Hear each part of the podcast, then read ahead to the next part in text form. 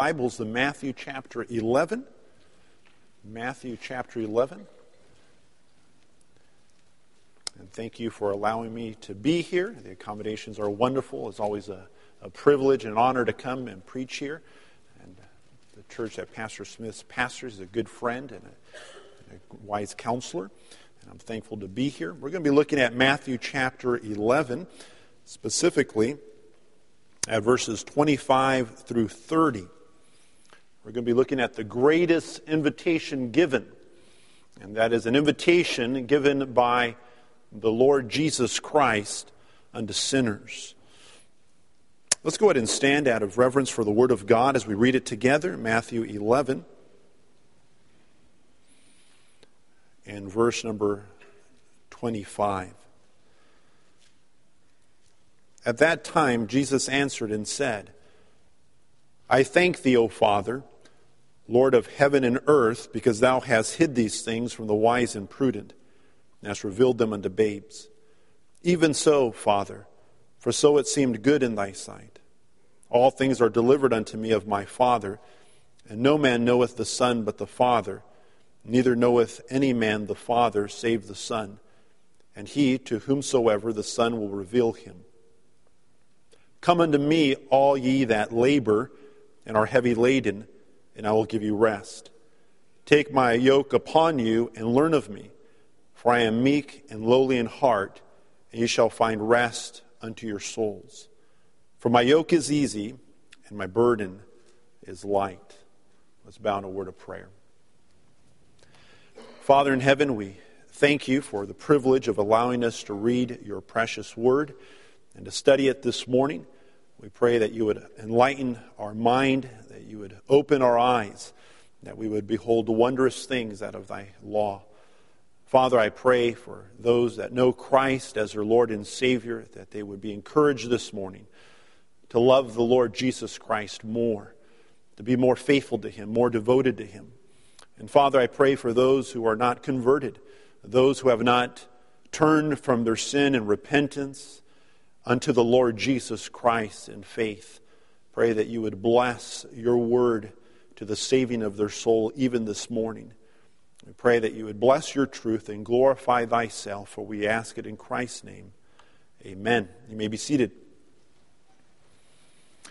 Why did the Lord Jesus Christ leave the glory of heaven with all of the angels up there adoring him and worshiping him?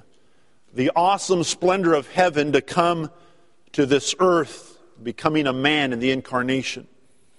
Why did he limit his prerogatives as God and take the form of a servant, as it says in Philippians chapter 2, and live as a simple carpenter? Why did he come to this earth? Well, the Bible answers these questions quite simply in many, in many places. The apostle Paul put it this way in 1 Timothy chapter 1 and verse 15. This is a faithful saying and worthy of all acceptation that Christ Jesus is come into the world to save sinners. That Christ has come to save sinners from their sins and the wrath that they deserve for breaking God's holy law. In fact, throughout the ministry of Jesus, we see that this was his main purpose even his miracles were to point men and women to himself as the one who gives salvation to sinners. In Luke 19, there's a familiar story of our Lord dealing with Zacchaeus, that chief publican. And that wicked little man, as he climbed that sycamore tree, and our Lord came on his way to, through Jericho and called him down by name went to his home, this man who had been a thief and a very wicked and vile man. And after he came out of that home, after that meeting with Jesus Christ, he began to give away all the goods that he had, willing to restore up to fourfold that which he took by deception. And Jesus said, Truly, this is a son of Abraham. He had come to faith as Abraham did in the Lord, that salvation had come to his home.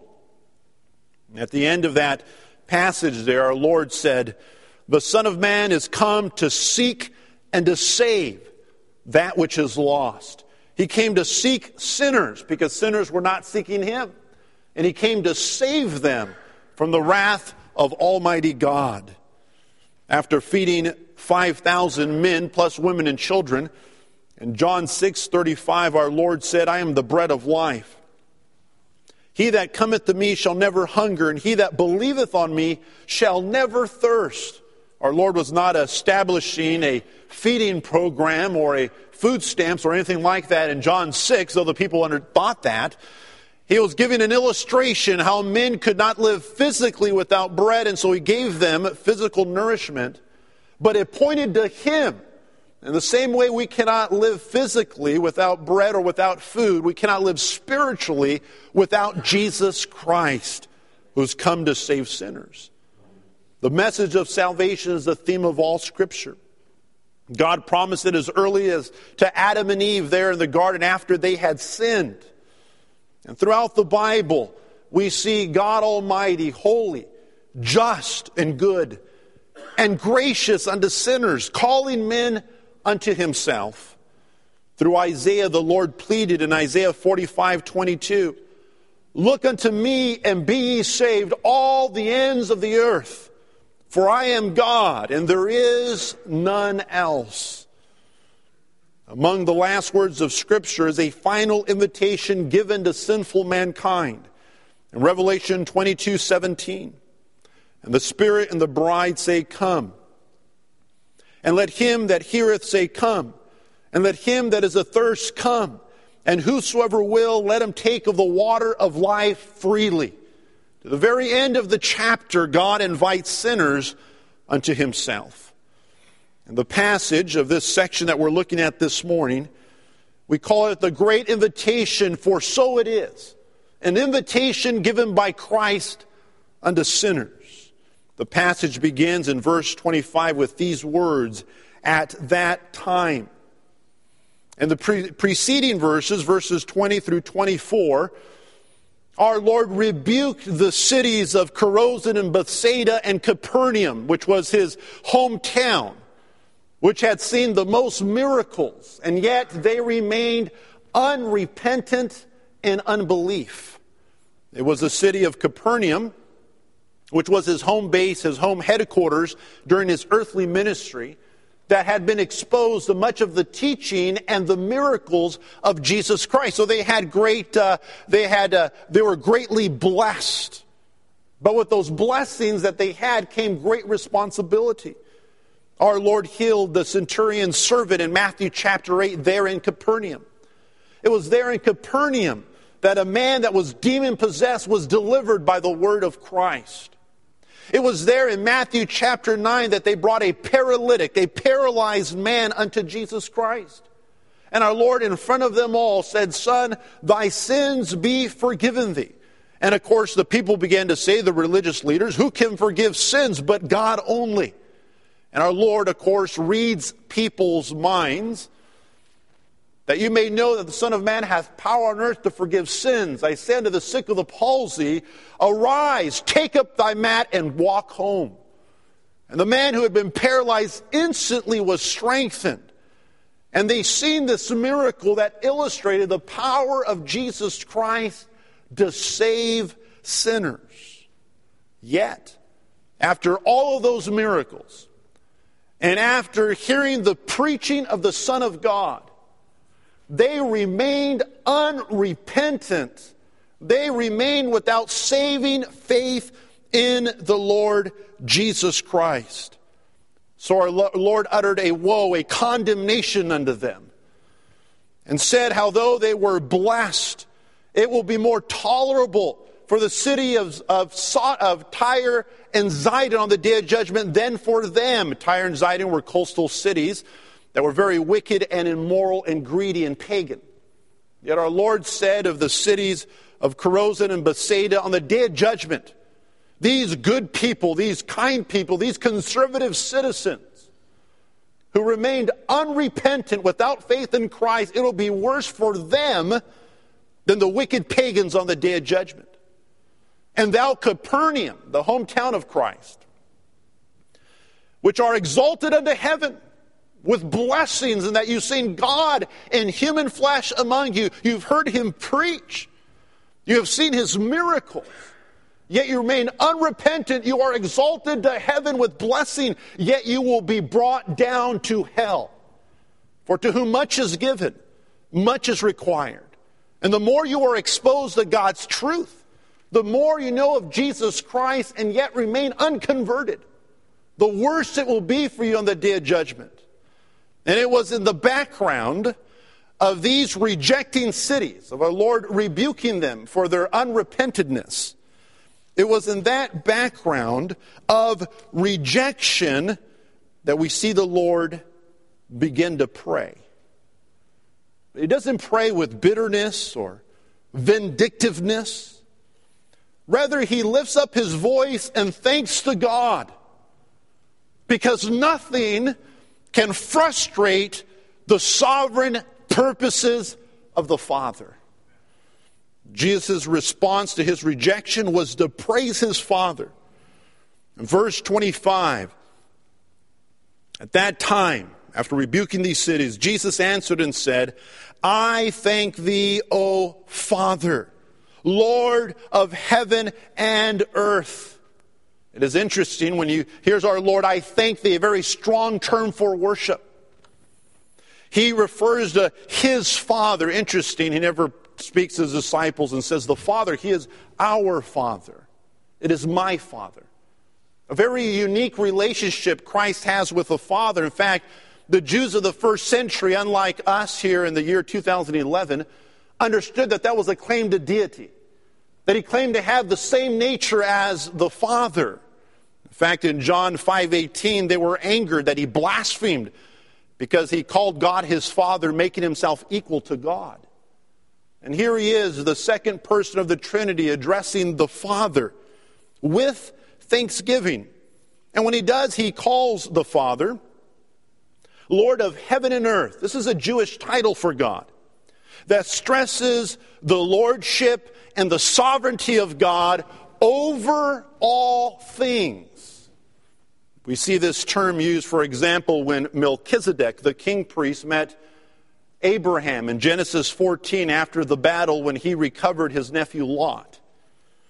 The Word of God says, And he blessed him and said, Blessed be Abram of the Most High God, possessor of heaven and earth. May Abram, eh, that is Abraham, be blessed. May God Almighty, the sovereign of the universe, may he bless Abraham. We see this even in Acts 17 24, where Paul says, God that made the world and all things therein, seeing that he is Lord of heaven and earth. This is a title that stresses the awesome sovereignty of God. And this is the title our Lord is using in our text this morning. Salvation is a provision of the Lord of heaven and earth.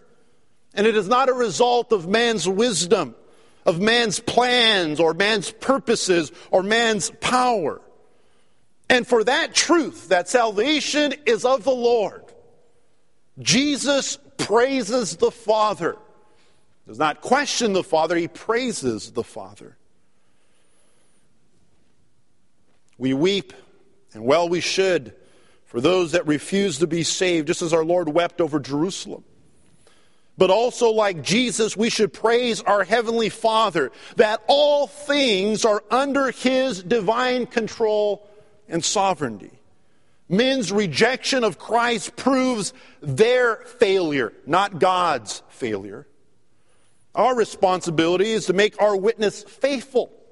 It is God's responsibility to ultimately save sinners.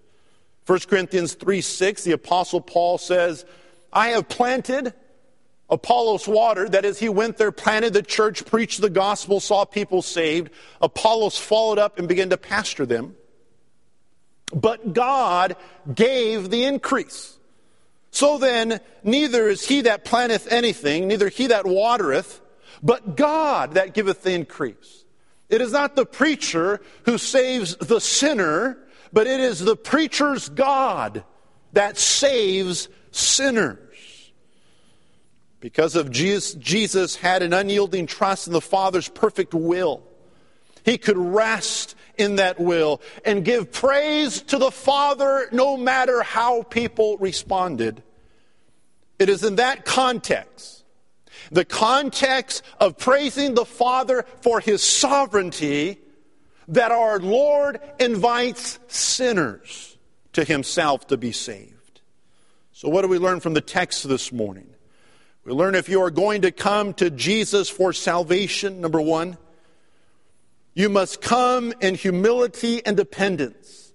You must come in humility and dependence. Verse 25. At that time, Jesus answered and said, I thank thee, O Father, Lord of heaven and earth, because thou hast hid these things from the wise and prudent, and hast revealed them unto babes. Even so, Father, so it seemed good in thy sight. For what did Jesus praise the Father? He praised God for hiding the significance of his words and miracles from the wise and prudent. He praises the Father for concealing it from the wise and prudent, yet revealing these truths unto babes. The wise and prudent, prudent, another word for intelligent. The wise and prudent sarcastically refers to those who are intelligent in their own eyes. They are wise in a very conceited way. They rely on their own human, on their own human wisdom. Oh, this doesn't make sense to me. I don't think I'll accept that message. I don't think it's very reasonable.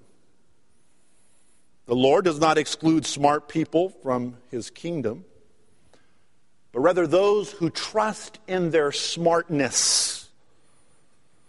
Paul was a brilliant man, very well read man. He knew much of the Old Testament by memory. He even knew the writings of pagan poets. So we see in Acts 17 that he could quote by memory pagan writings. He was a brilliant man, educated. And he did not forsake his intelligence to become a Christian but he stopped relying on his intelligence to discern and understand divine matters. He began to understand and to accept them as they are revealed by faith. It is not intelligence, but intellectual pride that shuts people out of God's kingdom. Intelligence is a gift of God. But when it is perverted by pride, it becomes a barrier to God.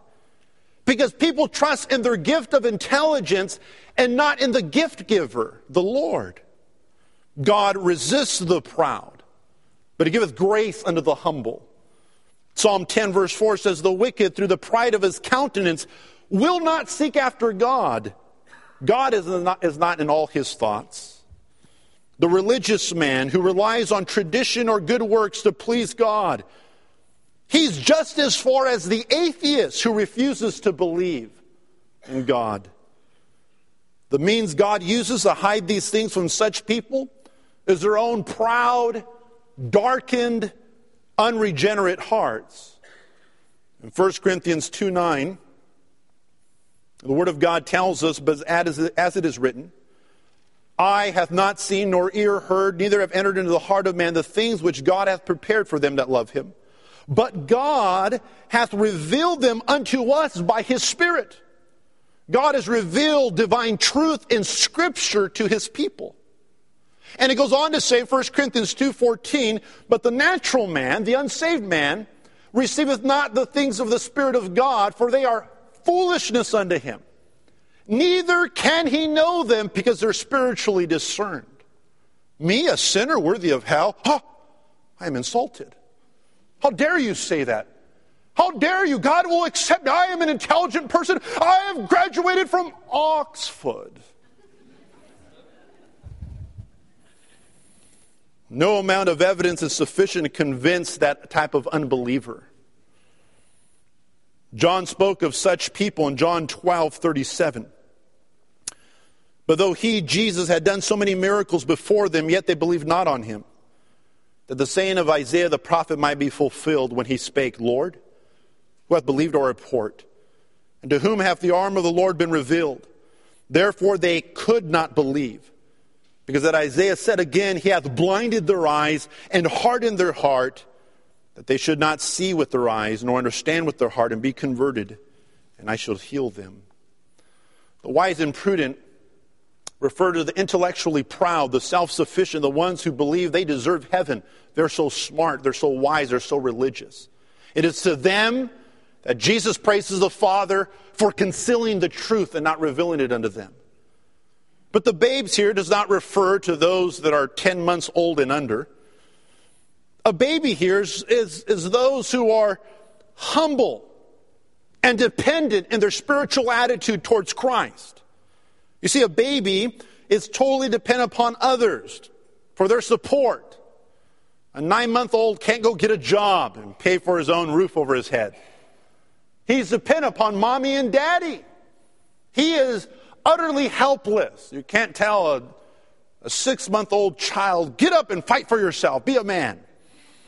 He won't do anything, he'll just, he'll just be there. He's helpless. It is the spiritual babes, those who acknowledge their utter helplessness in themselves, to whom God has sovereignly chosen to reveal His truth, those whom God has humbled by His grace. It is the poor in spirit that our Lord spoke about on the Sermon on the Mount. It is those who are poor, those who are spiritual beggars who realize their utter spiritual bankruptcy, who realize there's nothing in them to commend them to God.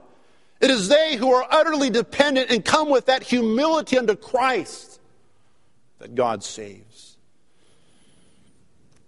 It is a contrast here between those who think they can save themselves by their own human wisdom, resources, and achievement, and those who understand that they cannot.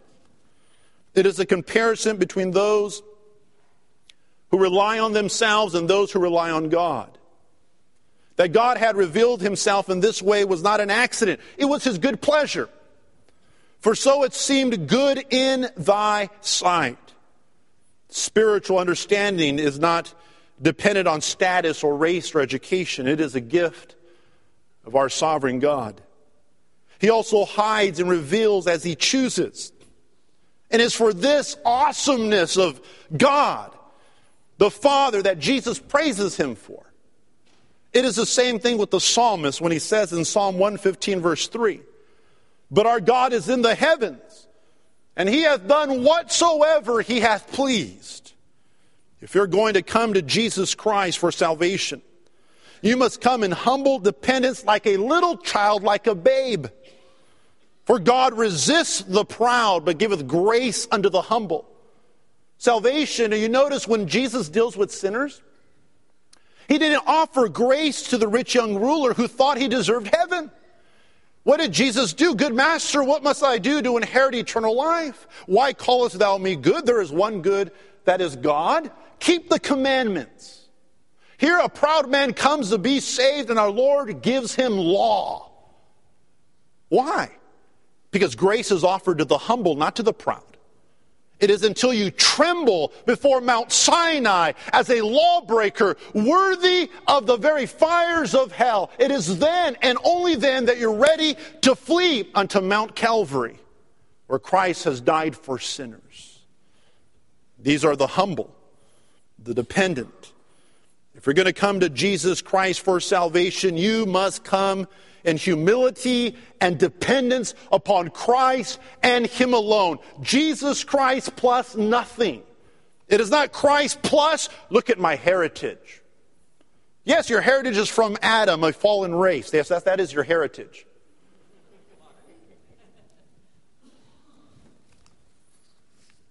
If you're going to come to Christ for salvation, number two, Number two, the Lord must reveal himself to you. Verse 27. The Lord must reveal himself to you. Verse 27 All things are delivered unto me of my Father, and no man knoweth the Son but the Father. Neither knoweth any man the Father save that is except the Son, and he to whomsoever the Son will reveal him. The words of Christ are basically a commentary on verse 25, expanding the truth that God has chosen to reveal his truth unto babes, the helpless, the dependent, and has chosen to hide his truth from the prideful, the self reliant. A genuine invitation to salvation must consider God's revelation. Because if God doesn't reveal His truth, we won't be able to understand it. We won't even seek it. The way of salvation is disclosed only through the sovereign revelation of God. Jesus has what the sinner needs. This is why He has all things. All that we need is in Christ. From the preceding chapters, it's become clear that our Lord has received full authority to save sinners. We see that in Matthew, see that in Matthew 4, how he has authority over the devil himself. The very devil himself must obey the word of Christ and his authority. The maniacs of Gadara in Matthew 8. We see our Lord has sovereignty over the whole demon world. In Matthew 9, we see the woman with the issue of blood and the paralyzed, the paralytic in Matthew 9. Our Lord has power over all diseases. In Matthew 8, you see that Jesus has power over nature. The very winds and the waves obey him. In Matthew 9, we see he had power over life and death. His own disciples and all people. Matthew 10, he has authority, sovereignty over all people. He has the power to save them he has the power to judge them, as you see at the end of the Sermon on the Mount in Matthew 7.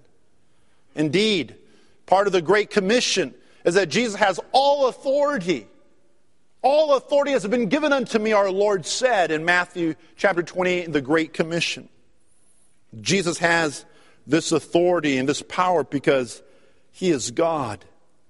And he says, No man knoweth the Son but the Father no one truly comprehends and knows the Father intimately but the Son. No one knows the Son intimately but the Father. And it is only when the Son reveals himself can men know by divine revelation who he is. What Jesus teaches here about God's revelation of himself is that one simple and yet utterly profound. It is to the person who sets aside all human knowledge and wisdom and becomes unlearned like a helpless infant. God has chosen to sovereignly reveal himself. Martin Luther, commenting on these verses, stated Here the bottom falls out of all merit, all human powers, and the abilities of reason or of the free will men dream of. And it all counts nothing before God. Christ must do and must give everything. Not only the, not only the, under, even the understanding that we're sinners, that Christ is the answer, God must reveal that to you. We are dependent upon God. If we're going to come to Jesus Christ for salvation, the Lord must reveal himself. He must show you both the depravity of your own heart and the sufficiency of Jesus Christ, our crucified and risen Savior. Number three, if you're going to come to Jesus for salvation, number three, you must come in repentant faith. You must come in repentant faith. Verse 28 Come unto me, all ye that labor and are heavy laden, and I will give you rest. Just as man's part in salvation is to come humbly, it is also, he is also to come in faith. He's to come. Jesus says, Come unto me. To come to him is to believe on him. As Paul the apostle and Silas told the repentant jailer in Philippi, Sirs, what must I do to be saved? Paul could have said, All right, you need to be baptized, you need to be confirmed, you need to do this, you need to. He could have gave him a whole list. But he looked at the repentant jailer shaking, trembling over the awesomeness of the earthquake, display, displaying God's power. He was repentant of his sin. And in Acts 16, he asked Paul, Sirs, what must I do to be saved? And Paul gives them the divine imperative, the divine, divine command believe on the Lord Jesus Christ, and thou shalt be saved. He pointed him to Christ and him crucified. To come unto him is to receive him, to drink, to look, to confess, to hear, to enter the door of salvation through faith in Christ. Salvation from our sin and from its power and from its penalty in hell It is not through a creed. It is not through a church. It is not through a ritual, through a pastor, through a priest, or any such human means. Jesus said, Not come unto my church to be saved. He said, Come unto me. Come unto me. The, the invitation was given to sinners. The object of faith is not a church, it is not clergymen, it's not a creed, but it is a living Christ. Salvation is in Christ. He gave this invitation, all ye that labor and are heavy laden. The word labor carries the idea of working to the point where you're utterly exhausted. It refers figuratively to the tough, grueling toil in seeking to please God. Those who are under the burdens of all the man made traditions that were handed down as the Word of God in the first century. Those who were trying to keep hundreds of laws in order to make themselves acceptable before God, they were crushed with the fact that they were inadequate. They could not save themselves. They were being crushed by their sins and by these man made traditions. Jesus says, Come unto me. I will give you rest. Notice, he says, I will give you rest. Notice that rest here is a gift. It is unmerited. It is unearned. I will give you, not, not I'm going to reward you. If you do such and such and you're a good moral person, I'm going to reward you and say, attaboy, you deserve heaven. No, it is a gift of God's free grace to sinners. This is the rest of salvation that comes from realizing that Christ finished the work of our salvation on Calvary's cross. It is a realization of John 19:30 when our Lord said, "It is finished." Tetelestai, it is paid in full. Did not just make salvation theoretical, but actual in the lives of his people. He had paid the price for sinners. Come and you'll receive rest your conscience will be clean of your sin. You'll be in a right relationship with God. Why? Because you've come and you've gone through a ritual note because you've come to Christ. Come unto me, our Lord says, unto sinners. So here it is. If you're going to come to Jesus Christ for salvation, you must come in repentant faith. That is, here you are loving your sin, living for yourself and the call of God comes out, and you turn from sin and turn unto Jesus Christ by faith. Fourthly, if you're going to come to Jesus for salvation, number four, you must come to him in submission as Lord. Look at verses 29 and 30. Well, hurry up. I know you have to be out of here by 2.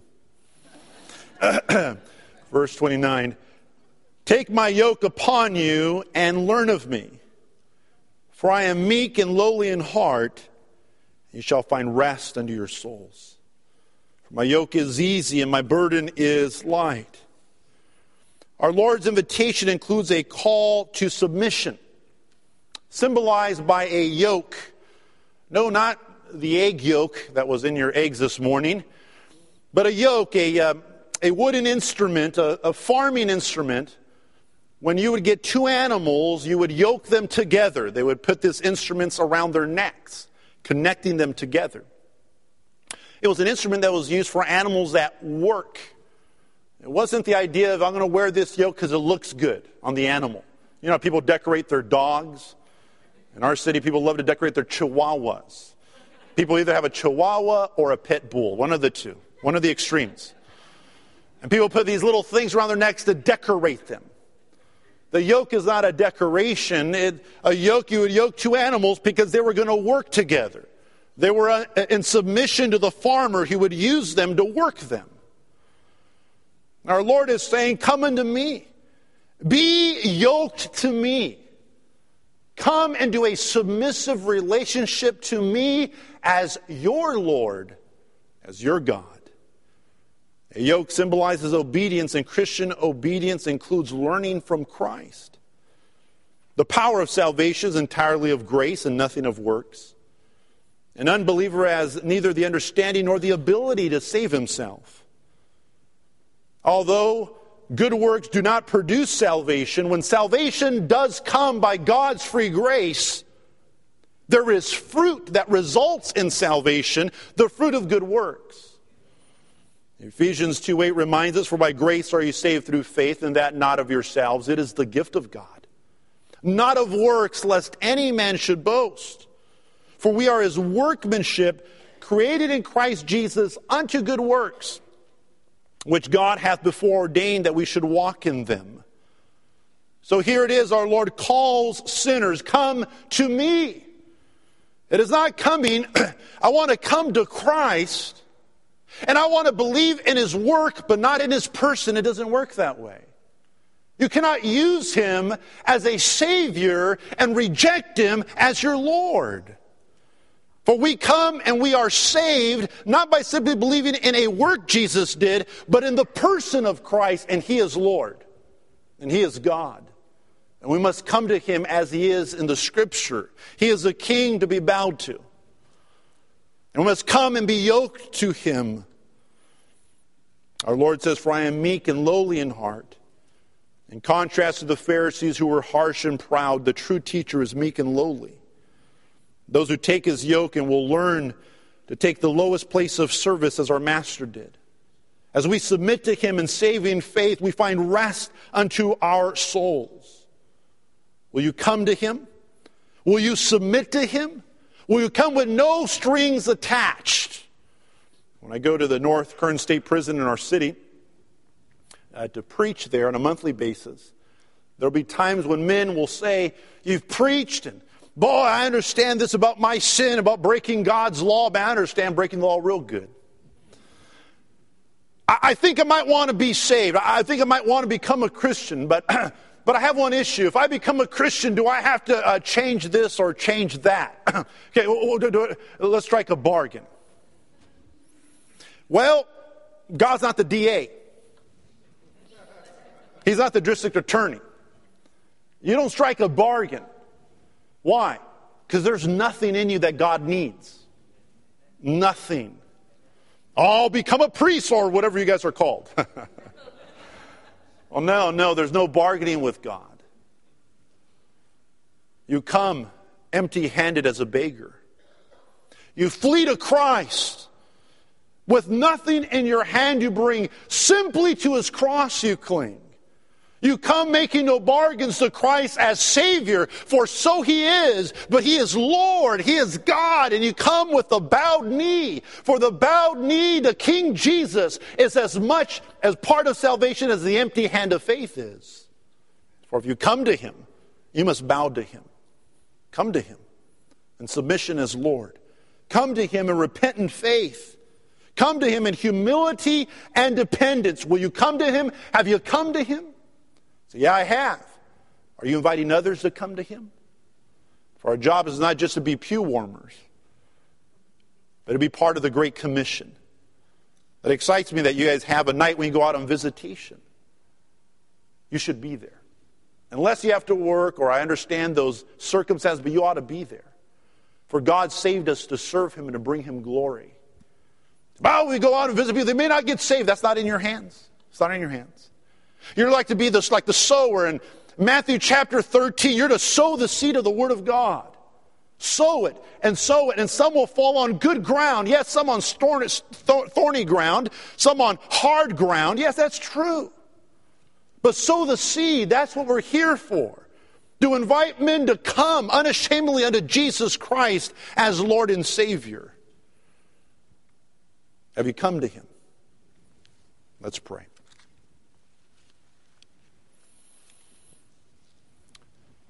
Father in heaven, as we pray, as we bow our heads and our hearts before Thee, as we've heard your great invitation, work in the hearts of saint and sinner this morning.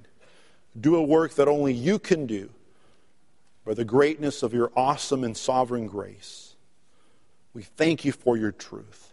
Apply it by thy Spirit to the hearts of men during this time of invitation.